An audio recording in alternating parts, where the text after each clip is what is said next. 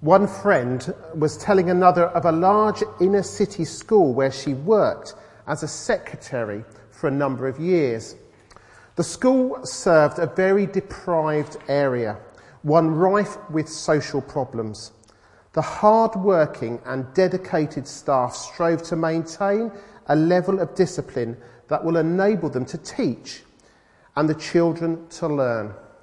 But it was an uphill struggle, and staff absences through stress related illness was commonplace. But, said the school secretary, there is one member of staff who never seems to have any difficulty, and she teaches RE, not the children's favourite subject. She's one of the youngest teachers we have, and she's quite petite and quiet. You hardly notice her in the staff room. Most teachers find they have to call the school patrol at least once a term. They're a group who walk the corridors and who can be called on if things get a bit out of hand in the classroom. But this teacher has never had to call them. And when she's in the classroom, you never hear a sound out of place, even with the toughest of classes. Most of the lads tower over her, but she never even raises her voice. She has them eating out of her hands. I don't understand it. It doesn't make sense. My opening story this morning connects with our Bible passage today from Mark chapter 1, verses 21 to 28. These verses in Mark are set at the start of Jesus' ministry in a Capernaum synagogue on the northern shore of the Sea of Galilee.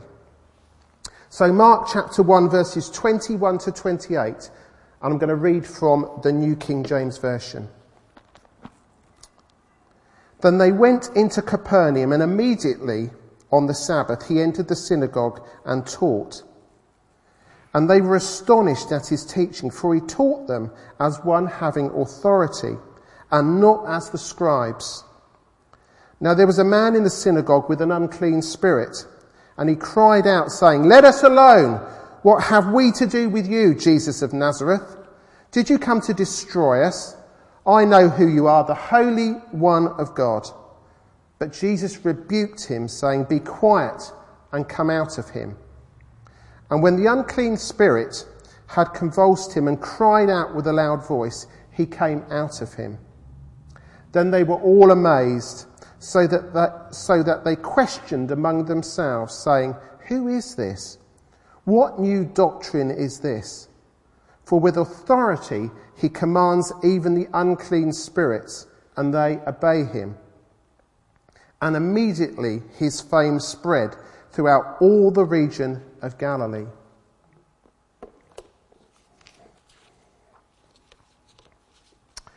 Firstly, let's put this passage into context. Mark's gospel is action packed and moves from one scene to another. It's immediately this and immediately that. Now this and now that. This is a fast moving narrative. Jesus has been baptized by John. There's the voice of God the Father in verse 14. You are my beloved Son in whom I am well pleased. The Holy Spirit has descended upon Jesus in fullness, the three persons of the Trinity together. Jesus begins here the gospel proclaiming, The time is fulfilled and the kingdom of God is at hand. Repent and believe the gospel. His first four disciples are called and immediately go after him. No wonder the demons cried out. I've given today's talk the title, The Authority of Jesus, for Jesus has complete authority in this situation as teacher and authorized exorcist, and he does today, despite whatever we see around us.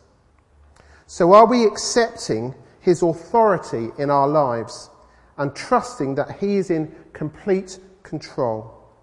To be honest, for me, I'm struggling with world events, and I know many of you are too. Where is this all leading? Are we near the time of tribulation and Jesus' return? We have to be ready and right with the Lord, trusting that He knows the end from the beginning and that if we dwell in the secret place of the Most High, we shall abide under the shadow of the Almighty. That's Psalm 91. Now, the parallel passage in Matthew chapter 4 says, He came and dwelt in Capernaum. Jesus made Capernaum the headquarters of his Galilean ministry, a seaside town on the main road to Damascus.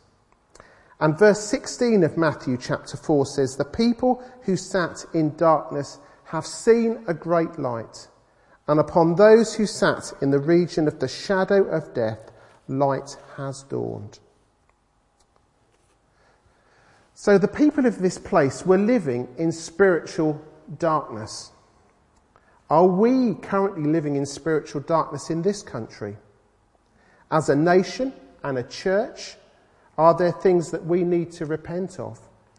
Have we turned our back on the Lord and put our hope in something or someone else? Are we pointing people to the light of the world, to Jesus, for whom we have forgiveness of sins by his death on the cross and assurance of salvation to all who put their hope in him? So let us now look at his authority. The synagogue leaders could invite anybody they felt was competent to teach, and Jesus was invited despite not being a recognized teacher. But what a difference! He spoke with authority. So, what was that difference? In his own authority, Jesus tells people what God's will is and how the kingdom of God is coming. The local scribes, however, didn't teach like Jesus. They repeated what others said. Moses said this, or Rabbi X said this. Jesus' teaching and authority would have been compelling. In verse 22, they were struck with astonishment and dumbfounded by his teaching. And Jesus spoke words of healing when people's lives were in a real mess. Isn't that where we find people today and our own lives too? Lives that are caught up in drink, drugs, pornography, sexual sin, greed, and fear. I could go on. These things eat away at us and can get into you like the unclean spirit who possessed the man in today's passage. But Jesus has the authority and offers healing. He is the answer. We need to place our hope in Him and listen to His teaching through His Word, be filled with the Holy Spirit, and to be transformed into His likeness. Are we willing to let Jesus touch our lives so we display the fruit of the Spirit love, joy, peace, long suffering, kindness, goodness, faithfulness, gentleness, and self control. And as a side note, you'll often notice that some people miss off self control when quoting the fruit of the Spirit. Jesus teaches and he interprets the law. Let's not forget that Jesus was the perfect Torah observant Jew. In his teaching in the Gospel of Matthew, Jesus says, You have heard it, but I say which often gives the impression that Jesus either went against the scripture or against the, a rabbinic opinion of, this, of his time. But this was not the case at all. Probably a better translation would be, Yet I say to you. Jesus was actually teaching what the scriptures communicate. Jesus' teaching was certainly different. No wonder they were astonished. He had authority. He is God. So are we disciples of Jesus or some other God that denies or replaces the God of the Older Testament? Let's not forget that Jesus, part of the Godhead, was fully in agreement with everything that God did in the Older Testament. Jesus is God and man, and we must be careful we don't deny Jesus as Lord by detaching him from the Older Testament or the Tanakh. Notice that Jesus' presence, teaching, words, and deeds were a threat to the forces that claimed authority over people's lives. They had something to lose. And so immediately this happened. Verses 23 and 24. Now there was a man in their synagogue with an unclean spirit, and he cried out, Let us alone! What have we, do to, what have we to do with you, Jesus of Nazareth? Did you come to destroy us? I know who you are, the Holy One of God. Many people dismiss the idea of unclean spirits or demons as superstition and suggest Jesus was just accommodating their beliefs at the time. But the Bible does not allow this view, making it clear the writers of the scriptures and Jesus himself accepted the reality of demons. And I can speak from personal experience of what I have witnessed too. But here Jesus uses his authority over them as a sign that he has brought the kingdom of God near. The unclean spirit did recognize who Jesus was, the Holy One of God. And the writer of Hebrews says the main reason for Jesus coming was this in Hebrews chapter 2, verses 14 and 15, where it says, Inasmuch then as the children have partaken of flesh and blood, he himself likewise shared in the same, that through death he might destroy him who had the power of death, that is, the devil, and release those through, those who through fear of death were all their lifetime subject to bondage. No wonder there is alarm from the principalities of darkness. Another interesting thing I noted here was that the man said, Let us alone. What have we to do with you, Jesus of Nazareth? Did you come to destroy us? I know who you are, the Holy One of God. He speaks in the plural, us, and then in the singular. Are the powers of darkness speaking through this man? They are certainly alarmed, trembling, and resent the intrusion into their domain. There is a fearful acknowledgement that their doom is sealed. Jesus' sheer presence has upset the order. He has crossed an established boundary. So the response from the man is immediately. But what should we expect? What did we expect? Jesus has the authority. His response is sharp and a rebuke, verse 25. Be quiet and come out of him. There's no conversation to be had. It's shut up and get out. We certainly should not engage with the powers of darkness. There's no room for testimony from the demon. Jesus' words are few. There's no prayer, no formula, no props, just commands. Jesus has the authority.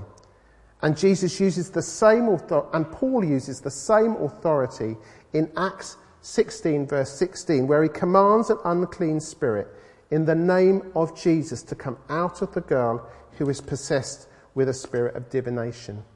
And we have authority in Jesus' name. Jesus is in control, and the enemy knows it. Let us not forget it. We may do well to tell the devil to depart in Jesus' name whenever he whispers something in our ear. And finally, the reaction. Let us look at the different reactions to his authority and challenge ourselves about how we react to him. Now, Mark makes no, gives no information of what happens to the evil spirit once it's disembodied, other than the fact that it first made a big fuss, causing the man to convulse involuntarily, and then it's gone. There's amazement at the exorcism from the crowds in the synagogue, verse 27. What is this? What new doctrine is this? For with authority he commands even the unclean spirits, and they obey him. So, what is the result of Jesus' teaching and exorcism? Well, the people would have recognized the power of the Holy Spirit in him and his authority. And that was the word that would have spread throughout the region. The word immediately is used again in this fast moving account in the day of the life of Jesus.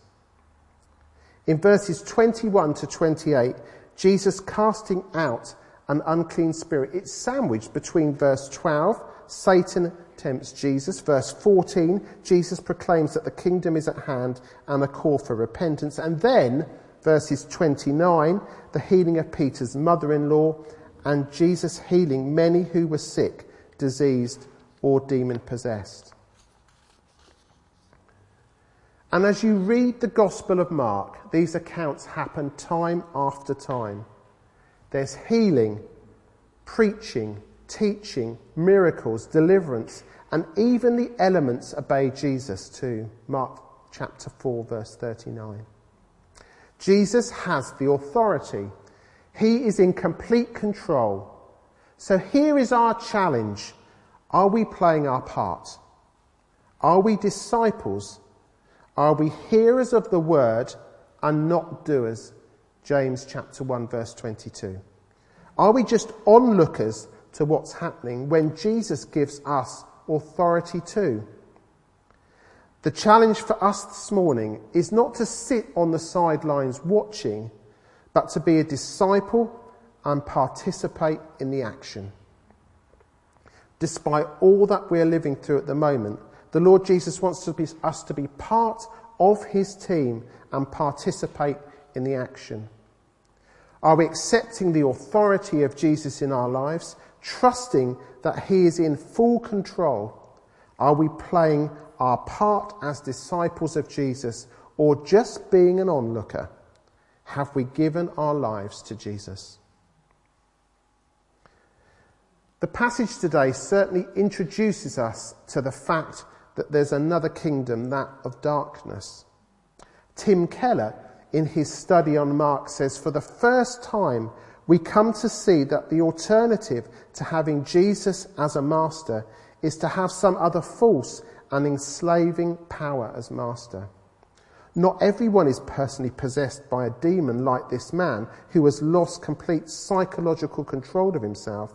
But Paul speaks in Ephesians chapter 6 and elsewhere that there is that in another sense we are fighting demonic principalities all the time. Jesus has the authority. He has given us authority too. Let's not just be onlookers. So I'd like to conclude with some verses from Ephesians chapter 6, verse 10, which says, Finally, my brethren, be strong in the Lord and in the power of his might. Put on the whole armour of God, that you may be able to stand against the wiles of the devil. For we do not wrestle against flesh and blood, but against the principalities, against powers, against the rulers of the darkness of this age, against spiritual hosts of wickedness in the heavenly places. Therefore, Take up the whole armour of God, that you may be able to withstand in the evil day, and having done all to stand. Stand, therefore. Let's pray.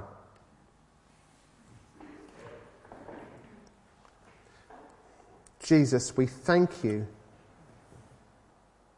that you are in control and have complete authority in spite of whatever's happening around us today. We put our hope and trust in you. We give ourselves to you today. We love you, Lord. Please fill us with your Holy Spirit. And you might want to hold your hands out to receive from the Lord. Come, Holy Spirit. Come, Holy Spirit.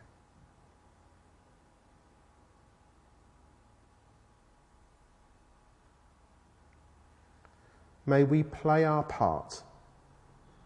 Use us, Lord, for your glory. In Jesus' name we pray. Amen.